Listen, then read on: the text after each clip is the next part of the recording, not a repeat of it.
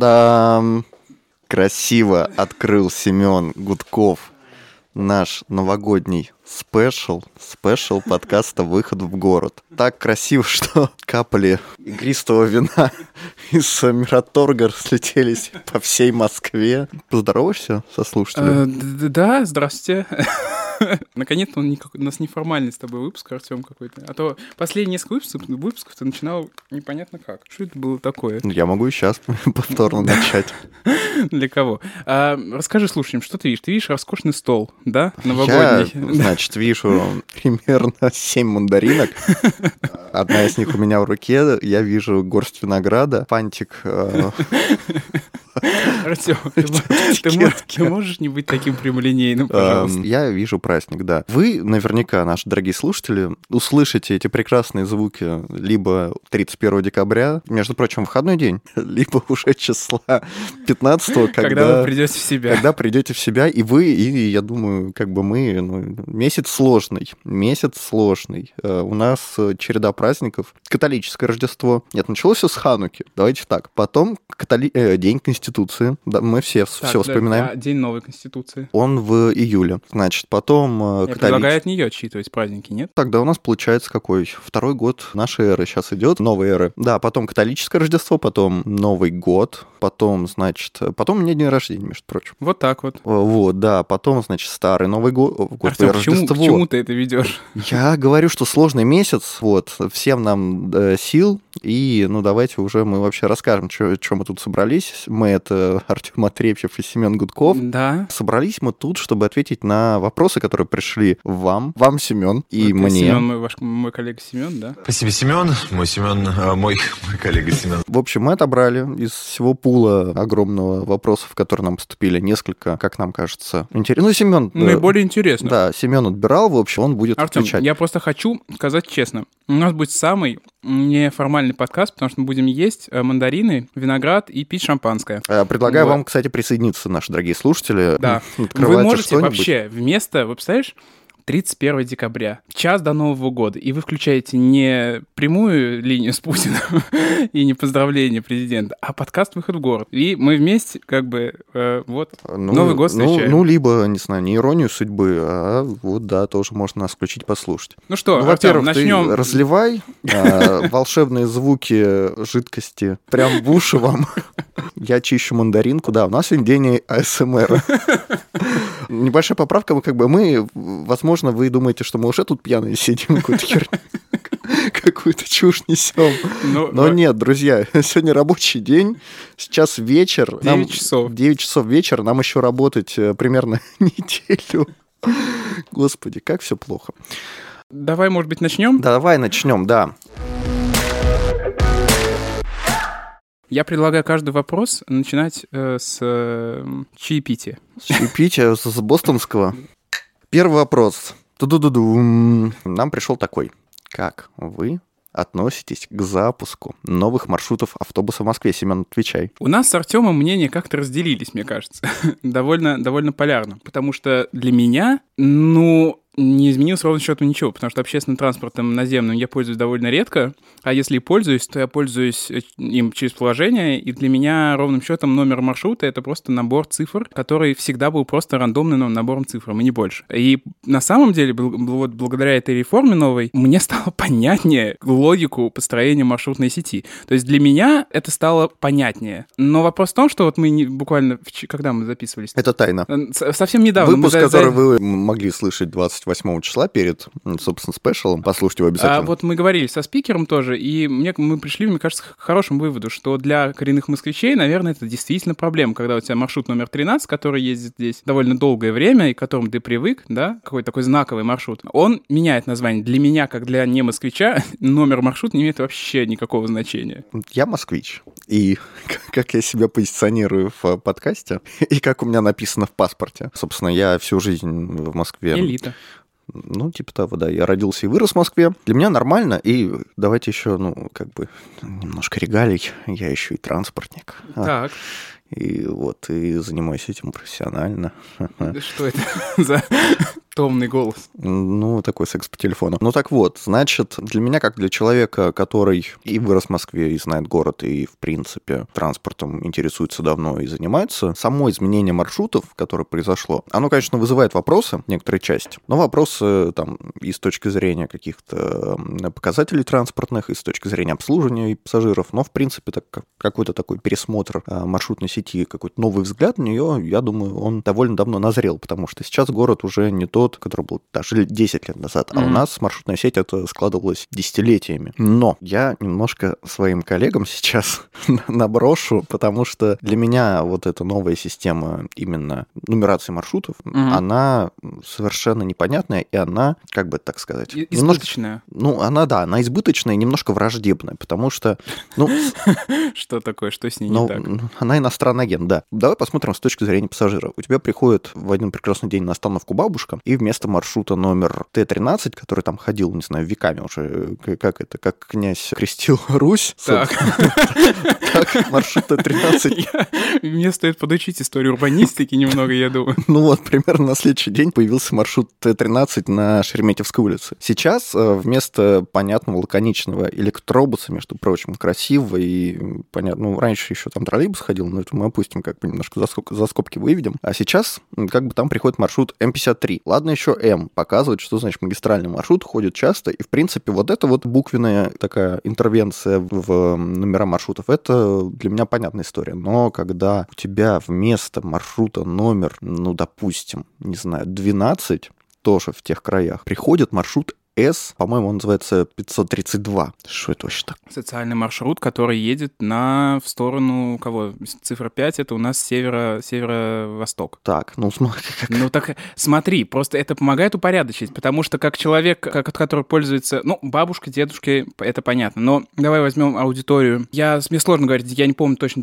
как бы демографическую структуру Москвы, но есть подозрение, что люди старше 65 составляют, ну, процентов 30-20 от пользователей. Это очень много, да, но люди до 60, люди это до... достаточно, так, достаточно продвинутые люди, которые могут воспользоваться приложением. Они Окей, так и делают. Так, ну, если они так и делают, то какой тогда в этом смысл в принципе? Как у нас средний москвич пользуется транспортом? Он на метро, доезжает до какой-то станции, допустим, не знаю, до Домодедовской. Там выходит, ищет номер маршрута, который ему требуется. Ему не нужно знать, что на юге города все маршруты начинаются с цифры 9, потому что... Он все равно заходит в, в онлайн-карту, где это смотрит. Да. Либо а смотрит, какая... либо нет, смотрит подожди, на а как... схему... Нет, подожди, а какая разница? Ну, вот он, он заходит в Яндекс Навигатор, какая ему разница, будет искать маршрут 12 или S532, какая разница? Человек вот приезжает, опять-таки, он приезжает из центра города на окраину, чаще всего на метро, и он оказывается, э, он выходит из метро на окраине, и там уже ищет автобус. Зачем ему знать, что на юге все 900 автобусы ходят на юге? Какая ну, ему смотри, вот для меня, как выгода? человек, который вообще не понимал логику, а теперь я вижу эту логику, я понимаю, как эти маршруты работают. Здесь вопрос, вот как мне показалось, больше вопросов еще у людей вызвало...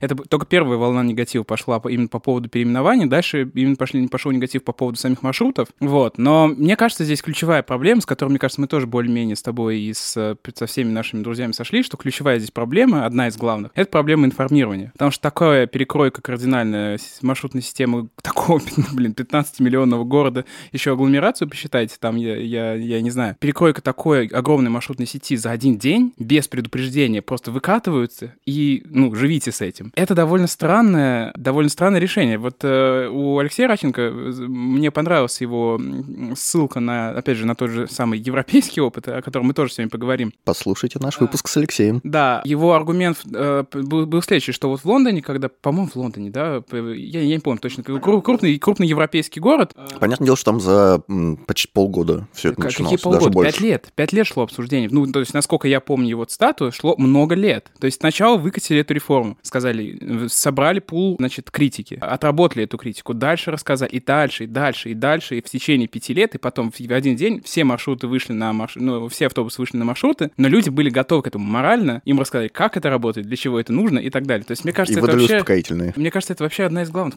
когда тебе пять лет каждый день рассказывают. Вот я просто сейчас вспоминаю, вот, для примера, по повышению маршрут... стоимости маршрутов, э, стоимости проезда в общественном транспорте в Самаре предупреждают за 7 месяцев. На 2 рубля повышается стоимость проезда. Вот они предупреждают о том, что там будет где-то в середине 2022 года будет, э, значит, повышение маршрутов.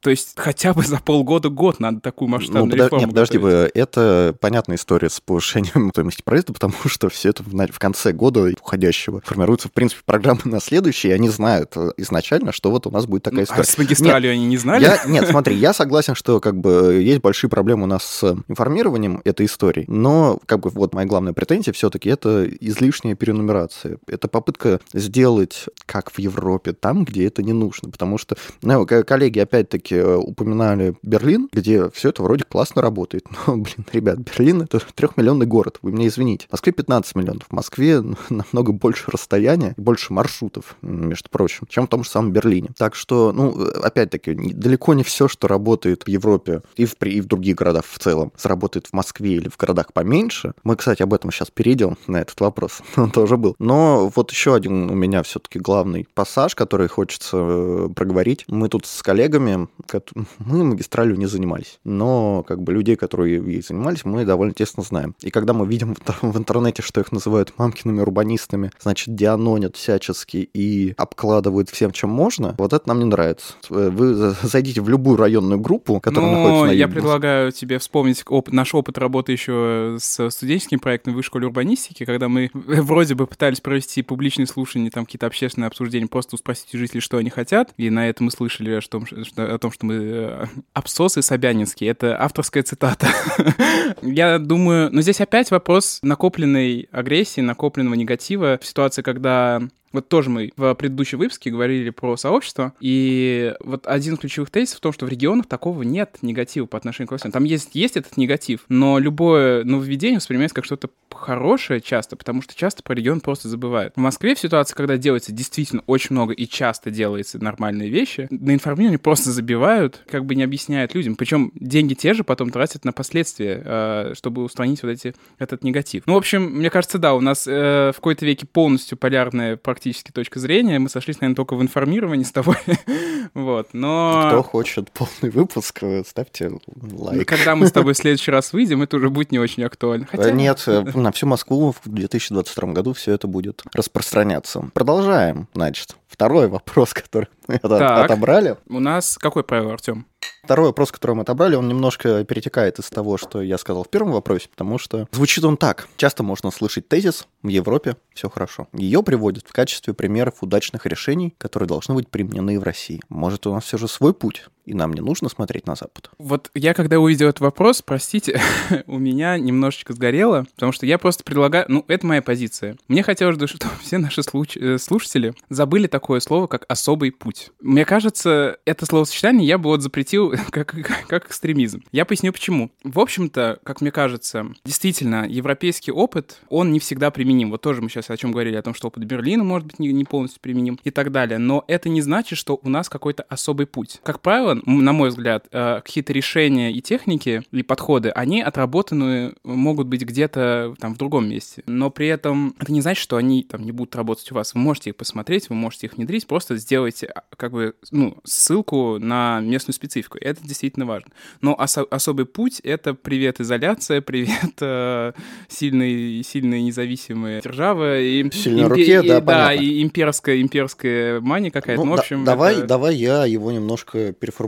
Ну, вдруг у нас не европейский путь, а азиатский. Ну, есть же в Азии города, там, не знаю, Пекин, Шанхай, там, значит, там ну, небоскребы. там- Сингапур — это какой город? Азиатский или, или европейский? Сингапур это город-государство. Хорошо, м, Пекин. Ну, вот смотри, Пекин. Опять. Подходы к, в- к организации транспортной системы, за исключением каких-то культурных особенностей, А, допустим. да. а, Ну, смотри, Москва как бы в данном историческом моменте с Пекином-то имеет довольно много общего, потому что, ну, что они там строят э, развязки огромные, что мы тут строим северо-восточную хорду. Вот буквально я тебе приношу свежий проект из э, Австралии, который вроде как, ну, не то чтобы Европа, но скорее такой, да, это, это англосаксонский мир, условный. Вот, не азиатский, уж точно. К 19 стакат построят для того, чтобы соединить аэропорт, э, Сиднейский аэропорт с центром города. Прекрасных 19 стакат, 19 мостов, огромные развязки. В чем разница? Австралия, мне кажется, она больше тяготеет как раз-таки к ну, такому, если можно сказать, американскому, что ли. Ну, это, это те Ну- же самые большие расстояния, это то- тот же самый упор на автомобили, ну, там больше, побольше транспорта общественного. Ну, я, я просто считаю, что все подходы азиатские хорошо. Вот, например, э, мы очень часто там в, у нас в компании работаем с э, дальневосточными городами, и они воспринимают исключительно азиатский, э, исключительно азиатский пример как пример для своих городов. Но Владивосток — это исключительно европейский город. По планировке, очень похож, за исключением рельефа, это русский город. Я, я к чему? Что делить как-то на то, что наши или не наши, на какой-то особый путь, это странно. Есть подходы, которые можете, ну, как бы это называется бенчмаркинг, сравнение аналогов, как угодно. Вы можете собрать эти подходы, проанализировать сильные и слабые стороны и понять, что, окей, это здесь не сработает, а это работает. И, и так далее. В противном случае мы получаем вот эту ситуацию, когда там на форуме, значит, э, развития, я уж не помню, какой это был, помнишь, скандал где-то полгода назад, когда какой-то ДТ, Г- ДПСник или ГИБДДшник, значит, заявил, что забор убирать, э, вы хотите, как в Европе, там же геи и наркота. Мы получаем вот эту ситуацию. То есть нормальный подход урбаниста, как мне кажется, это посмотреть, как бывает в других странах, в похожих случаях, да, то есть у нас есть задача там построить развязку, как бы сократить путь от аэропорта до центра города. Есть европейский, азиатский и там а- англо-саксонский подход, допустим. Вот есть три набора, посмотрите, как везде работает, и попробуйте понять, что при- будет применимо у вас. Мне кажется, это самый верный способ. Подытоживаем. Не нужно изобретать свое, когда есть чужое. Правильно? Вы можете изобретать свое, безусловно, но Ну, не, не надо позиционировать себя с как точки зрения путь, конечно. изоляционизма. Конечно, нет.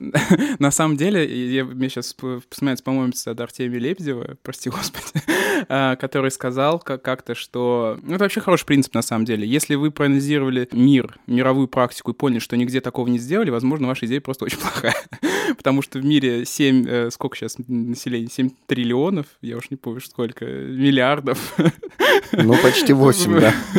Вот, и это, это, если никто из э, с такого количества людей не додумался до столь гениальной идеи, почему вы думаете, что, почему вы думаете, что ваша идея лучше? Ну, давай, А, набрасывай. следующий вопрос звучит следующим образом. Мы сначала с Артем его неправильно прочитали. Ну, как мы? Да, я сначала прочитал его следующим образом. Дети со станции 300. Я не очень понял, потом мы выяснили, что есть немецкое кино, насколько я помню, да? Де- Дети со станции З- Зоо. Цоу. Ой, немец приехал. Вот. а, вопрос звучит следующим образом. Де- де- Дети со станции ЦО. Интересно, как спальные районы влияют на детей и подростков? Статистика, пример, что почитать. Ну, мне кажется, что у нас не тот формат сегодня, чтобы давать какую-то статистику прямо. Но вот у меня, на самом деле, э, р- родились некоторые размышления по этому поводу и, на самом деле, некоторые рекомендации, что, что можно на эту тему посмотреть. Очень классное исследование недавно вышло э, в высшей школе урбанистики, в издательстве, насколько я помню. Называется «Не просто панельки». Да, не просто панельки. Немецкий опыт, опыт работы с районами массовой жилой застройки. А Мария Мельникова автор. И здесь как раз описывается опыт э, вообще жизни и реновации немецких этих вот типовых э, домов, доставшихся Германии после там с советского периода. Здесь интересно, на самом деле, ну, ну как бы вот моя позиция, позиция следующая в том, что, как мне кажется, сама по себе архитектура, она вот э, там панельная, да, спаль, спальные районы. Мне кажется, здесь еще э, автор вопрос несколько с- обобщает два с разных понятия. Это спальные районы и вот микрорайоны. Мне кажется, это он уравнивает, но имеется в виду, мне кажется, более, больше речь идет про микрорайоны, которые часто спальные. Ну, в общем, и вот в этой книжке приведены очень классные примеры, как работать в таких спальных районах в пла- в плане помощи э, разным социальным группам, в том числе и детям, э, пожилым людям и так далее. И основной акцент здесь сделан на том, что вот в, таких, такой ситуации, когда у вас есть вот такой микрорайон спальный, очень важно, чтобы было развит сильно локальное сообщество и какие-то локальные инициативы. Здесь приводится множество вариантов. Например, это может быть какой-то образовательный центр для детей. Это может быть, например, в Германии, я так понял, есть э, закон, который обязывает управляющую компанию заниматься социальной ответственностью. То есть он обязывает управляющей компании в том числе какие-то программы и активности для детей создавать и так далее. И вот по поводу критики, я думаю, что, в принципе, если поискать, можно найти много всяких источников, которые скажут, что это очень плохо, влияет на психику и так далее. Но я вот помню, я жил в общежитии, когда мой сосед по общежитию был бразилец. И вот он, когда приехал, он сказал, что это гениально русские придумали. У вас до школы и до, уч... до поликлиники и до, там, условно, детского сада идти 4 минуты в этом микрорайоне. Он был из фавел?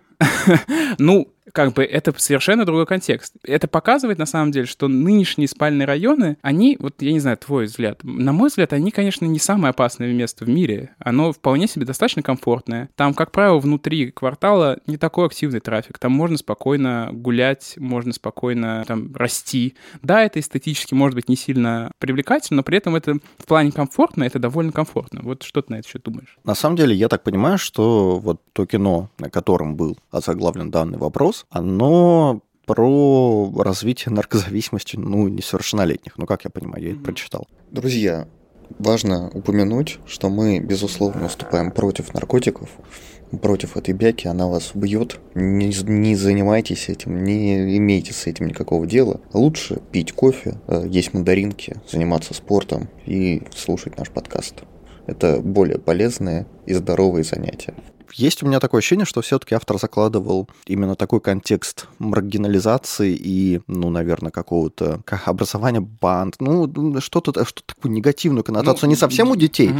а вот такое у людей более подросткового возраста. Я вот так вот сходу, конечно же, не могу сказать, что вот, конечно же, спальные районы, они подстегивают э, детей, не знаю, там, идти пить в 12 лет пивас на детских площадках и всячески хулиганить. По-разному, мне кажется, это все происходит, потому что конечно. у нас, у нас все-таки ну, во-первых, у нас так исторически сложилось, что спальные районы, они до сих пор довольно, в них до сих пор живут довольно разные люди. Разные в том числе и по заработку, по культурному бэкграунду и так далее. У нас могут жить в одном районе как пари какие-нибудь, так и хипстеры. До сих пор меня шокирует в, в Москве ситуация, когда ты приезжаешь действительно на какой-нибудь очень окраинный район, условно Люблино, да, ну, это еще не самый окраинный, ну, то есть ты приезжаешь довольно окраинный спальный район и видишь около дома кучу мерседесов к стоимостью как полторы квартиры. Я расскажу тебе потом, почему влюблен такая ситуация. Ну так вот, я как бы, например, по своему опыту взросления в спальном районе могу сказать, что я общался с совершенно разными ребятами. Многих из этих ребят, ну, к сожалению, уже нет в живых потому что, ну,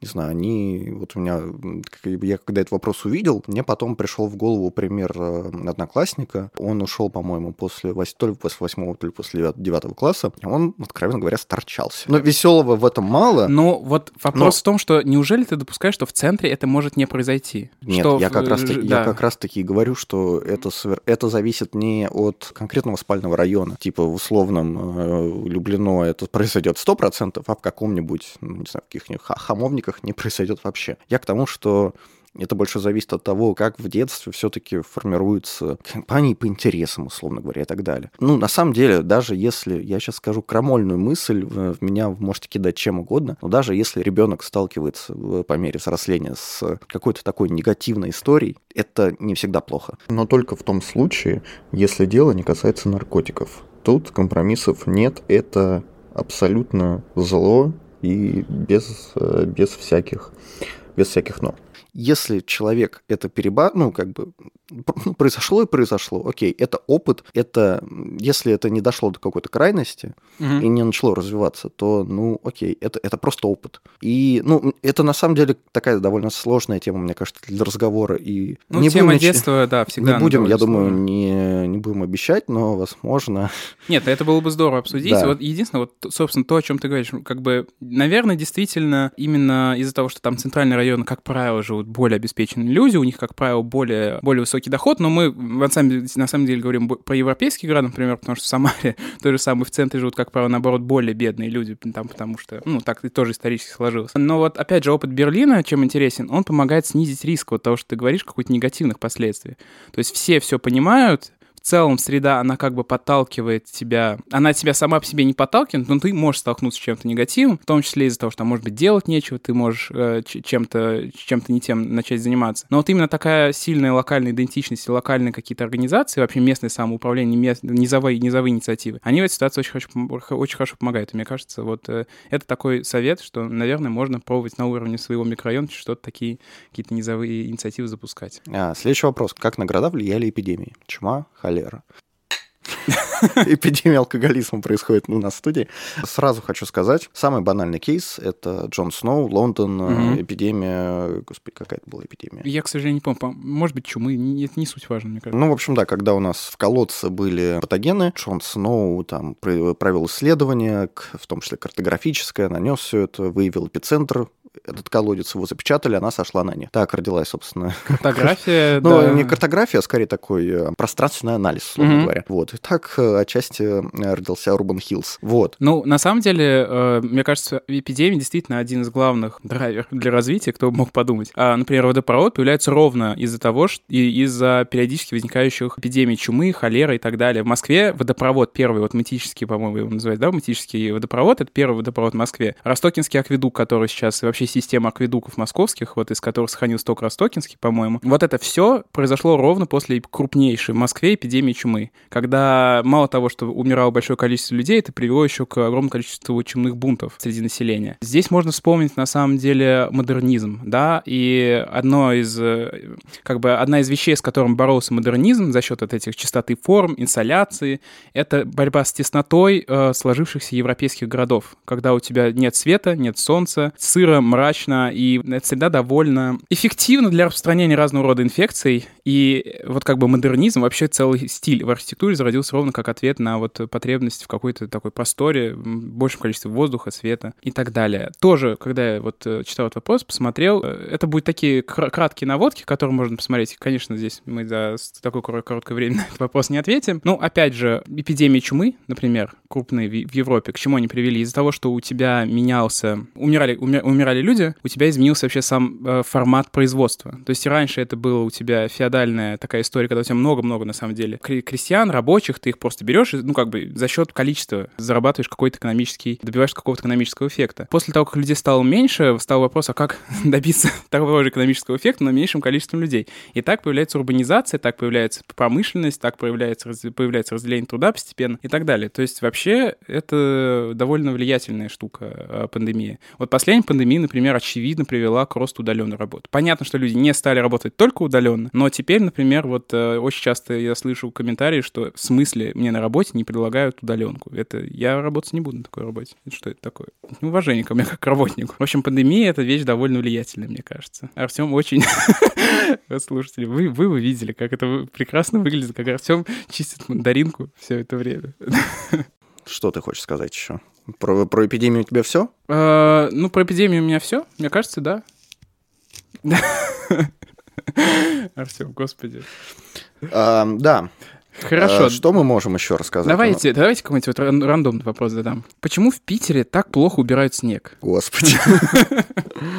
Слушайте, это, конечно, притча во языцах. Но все опирается в неэффективное государственное управление, на самом-то деле. Потому что, ну вот как вам сказать, если вы помните такую Валентину Ивановну Матвиенко, которая была эм, губернатором Петербурга, по-моему, до Георгия Полтавченко, который был, в свою очередь, губернатором Петербурга до Беглова. А, ну так вот, Валентина Ивановна, она предлагала инновационный метод борьбы э, с нависающими массами подтаявшего снега в миру сосулями. Она предлагала сбивать их лазерами. Это совершенно реальная история была, ну, сколько Да, лет? Лет 10, наверное, назад. Все тогда просто, ну, это, это, это, это было мемом до существования слова мем. Просто как-то так вышло, и, на- наверное, сюда вот стоило бы позвать наших питерских друзей. Причем питерские друзья, они всегда очень сильно тоже ругаются на своих э, руководителей и руководителей сво- своего города. Тоже притча в языцах, как э, Глов вышел в лакированных блестящих ботинках год, по-моему, назад. снег. Чистить снег, да, с лопаты Беглова. То есть Ну. там была лопата написана, лопата Беглова. Вот. э, В этом году, ну, кстати, это, наверное, даже не то, чтобы совсем какая-то отстойная идея. Они предложили, по-моему, деньги платить э, людям, если они выходят там на волонтерских началах платить, э, чистить снег. На самом деле, мне кажется, вот про волонтерское начало много разных систем уборки снега есть, очень разных. От очень дорогих историй, там, финских, скандинавских, про отапливаемые эти тротуары, которые подогреваются термальной водой, до, ну, например, насколько я знаю, в Штатах люди обязаны в Да. течение 24 часов, Да. каждый гражданин, каждый вообще собственник участка любого в городе в течение 24 часов обя- обязан сам Да. вычистить снег, иначе ему огромный штраф прилетает. Ну, то есть системы очень разные. Вопрос питерский, мне кажется, это вот просто э, Ее не такой- могут наладить. Да. Я помню, что- вот недавно буквально видел мем, не помню, правда, про Питер или нет, но когда-то, собственно, в Финляндии привезли много-много гранитной крошки в один из городов для использования. И гранитная крошка как бы Финляндии она моется и используется несколько раз. В том городе, значит, ее просто как бы все, ее смыли под, под конец сезона, как бы ее не осталось. Или это чиновники приезжали в Финляндию, рассказывали такую историю. Ну, в общем, я еще недавно, я вспоминаю про неэффективность госуправления. Опять же, мне кажется, это какой-то такой, не то чтобы обычай, но это условный менталитет, давайте это назовем. Просто это называется, ну, в институциональной экономике есть тоже такое понятие, что как бы ну, предыдущий опыт твоей работы, он как бы тебя заставляет работать так, как ты работал раньше. То есть, чтобы переучиться, надо довольно много времени. Это мы вспоминаем на Мясницкой. Вот по Мясницкой проходит два, границы двух административных районов. Басманный и какой там... Мещанский. Мещанский. И э, вот наши преподаватели все время удивлялись, они говорят, смотрите, вот Мещанский как бы чистота идеальная, а Басманный снег просто не чистится. Это просто две разных стороны улицы. И это тоже интересный факт. Иногда вообще происходят странные вещи, когда с одной стороны района перекидывают снег на другой сторону района. Я прошу и... прощения, Красносельский район, я, я вас обманул.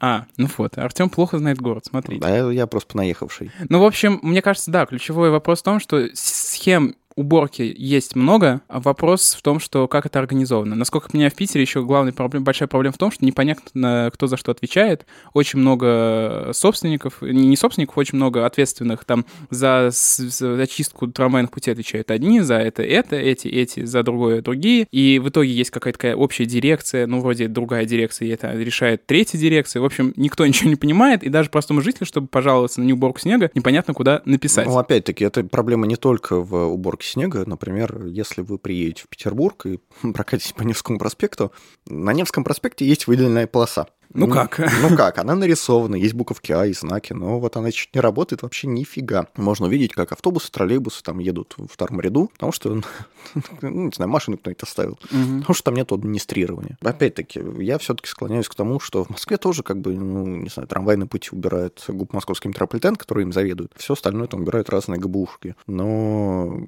такого, как бы, ну, даже при критических снегопадах, я думаю, нет. Да. Да, нам пришел вопрос очень, ну, с подвохом я не знаю, как это, как назвать. Звучит он так, мужчины.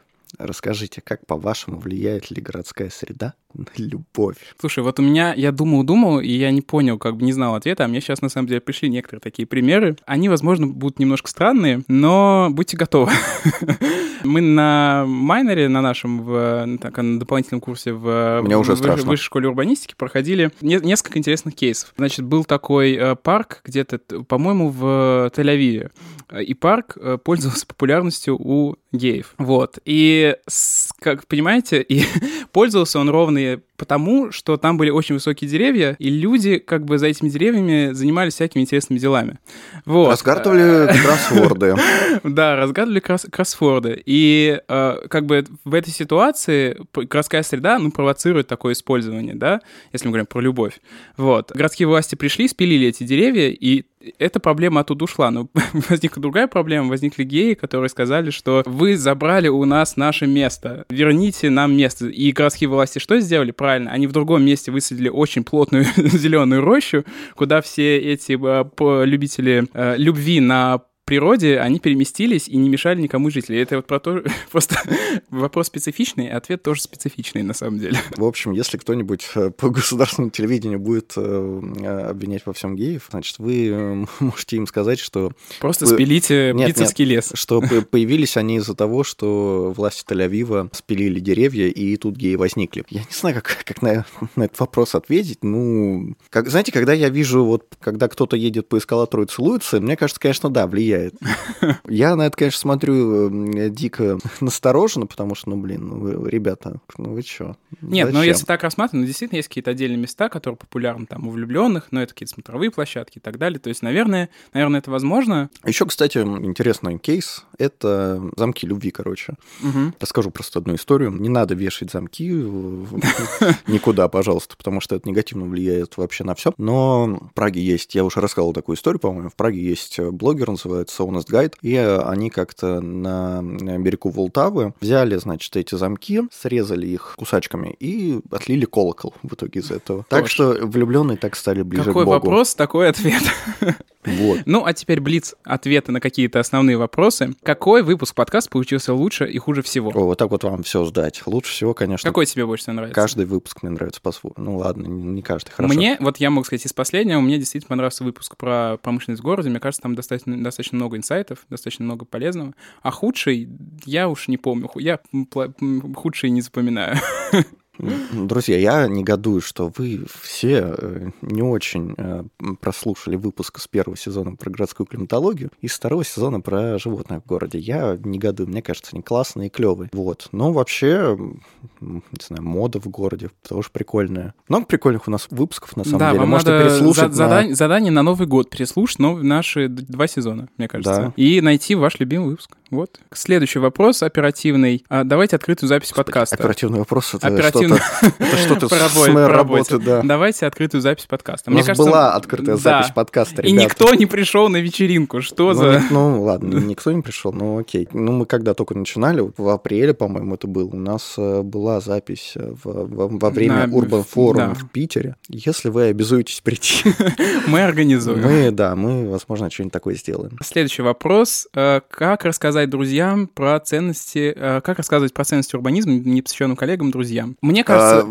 Во-первых, во-первых, ссылку на наш подкаст, Обязательно. да, и чтобы они тоже прослушали два сезона и лучший выпуск выявили. Ну, мне кажется, главное без агрессии и аргументированно. Вот это ключевое всегда. Потому что агрессия и любая там неаргументированная позиция, она всегда вызывает такую же неаргументированную позицию. Давай дальше. Как... Артем, какие подкасты ты слушаешь про урбанистику? Слушаешь ли что-то? Ребята, вы попали не, под- не- вы не к тому попали, ребята.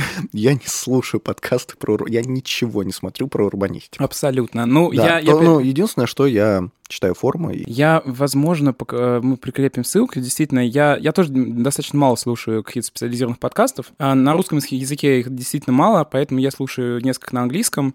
Первый называется American Playing Association э, подкаст. Э, Там очень классные действительно специалисты американские рассказывают про свои кейсы, и там на примере кейсов именно описывается. Есть, Есть подкаст очень- The Urbanist и, Может быть. Есть еще подкаст, э, тоже на английском, называется, по-моему, Transport... Что-то там про, про тр- Transport. А, Я не помню. В общем, я думаю, мы ссылочки прикрепим. Trainspotting. Trendspotting. Именно так. Но на самом деле, да, на русском я тоже ничего не слушаю из урбанистики. И... Хотя я поглядываю, например, что у нас появляется. Мгм. Вот. Но, не знаю, честно говоря, как-то, когда ты находишься внутри всей этой движухи, что-то еще узнать просто. Нет, я, я не в этом, не в ресурсе, в общем-то. Артем, последний вопрос давай. Давай закончим красиво. Какой город мира, с вашей точки зрения, самый удачный и удобный для Ну, жизни? Прага, конечно. Ну, Самара, конечно. Ну, сравнил Самару с Прагой. Вот. Ну, не ладно, обижай та- Саму, ладно, не та- обижай не, Саму. Ладно, там и там, значит, есть Та- Татры Т-3, а, лучшие трамваи на планете Земля. Там и там А есть Волга есть речка. в Праге? А там есть Волдава. Вот. Согласен. А в, в Самаре есть Вышеград. Что это? Выш- Вышеград. Вышка? А Вышка? старое место. Такой тоже есть, наверное. Там надо поискать просто. А э, на Прикопе есть. Что там есть? Ой, Самаре? господи, понятно, про Прагу начал, все. Друзья, если вы хотите, э, чтобы я запустил сайт проект про Прагу, пожалуйста, тоже пишите, маякните. Я готов там, не знаю, сезонов на 5 вам э, наговорить аудиогидов, в общем-то. И, в принципе, э, как-то так. Ну что, Артем, давай последний чок и пойдем в Новый год. Поползем, так у вас сказать. бьют куранты, наверное, уже, или уже пробили, или э, скоро будут бить. В общем, с наступающим, с Новым годом, с новым счастьем. А, мы же не сказали главное. У нас, впрочем, вообще-то юбилей сегодня у подкаста 31 декабря 2000... м, Какой был? прошлый 2020 года вышел, собственно, первый выпуск. э, Про Новый год? Нет, нет, нет, не выпуск, я вру. Вышел Тизер. тизер А первый выпуск подкаста. был про Новый год и про новогодние вот, Вот, эти, все кстати, эти я, штуки. я и переслушал недавно, господи, позор. Ребят, переслушайте и скажите, позор это или нет. Э, Ребят, это дикий позор, пожалуйста, не слушайте. Вот можете послушать там отдельные истории, особенно когда у нас гости были. Там гости все вытягивали. Ну, Особенно про городскую климатологию. Вот нам классный выпуск, его послушайте, пожалуйста. Сейчас, я А, надеюсь, мы не такие все-таки противные стали и чуть-чуть чуть поднаторели, но Все, Артем, давай, в новом году тебе уверенности в себе, успех в любви в городе и, и в Праге жить тебе. А Тебе, Семен, побольше пива «Жигулевское». Спасибо тебе большое, Артем. С Новым годом! Это был подкаст «Выход в город». Да, Мы его делали весь год вместе с Семеном Гудковым. а, Артемом Отрепьевым. Записываем все это мы на студии Кваркаст. Спасибо им большое. За то, что терпит наше опоздание и разрешает нам посидеть подольше. Егор Кузеняткин наш дизайнер. Отве- Ну как, о- отвечающий только за наше лого. Он сделал нам обложку, да. Визуальный, значит. Он Да. ответственен за визуал. Все, ребятки, мне кажется, надо прощаться. Давайте, с Новым годом, с наступающим э, или с наступившим. Все, всем благ. э, Слышимся в 2022. Да, пока-пока.